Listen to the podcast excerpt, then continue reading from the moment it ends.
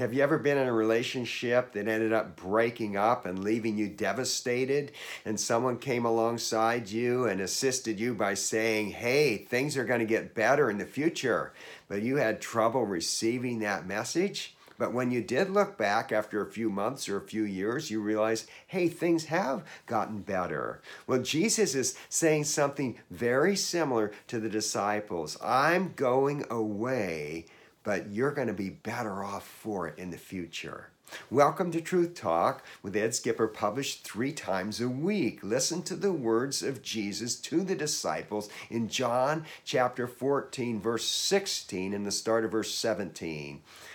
And I will ask the Father, and he will give you another advocate to help you and be with you forever, the Spirit of truth. Now, Jesus is piling on the promises before he goes away. He has told them, You will continue to do my works and even greater works than these. He said, You can ask for anything in my name and I will grant it. And now he's saying, I'm going to send a helper, an advocate to you.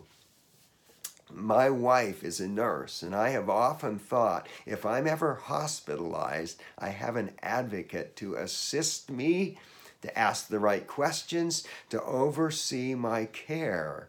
But how cool is it that in life, believers in the Lord Jesus Christ have an advocate, the Holy Spirit, who is always available to help us? Doesn't get any better than that.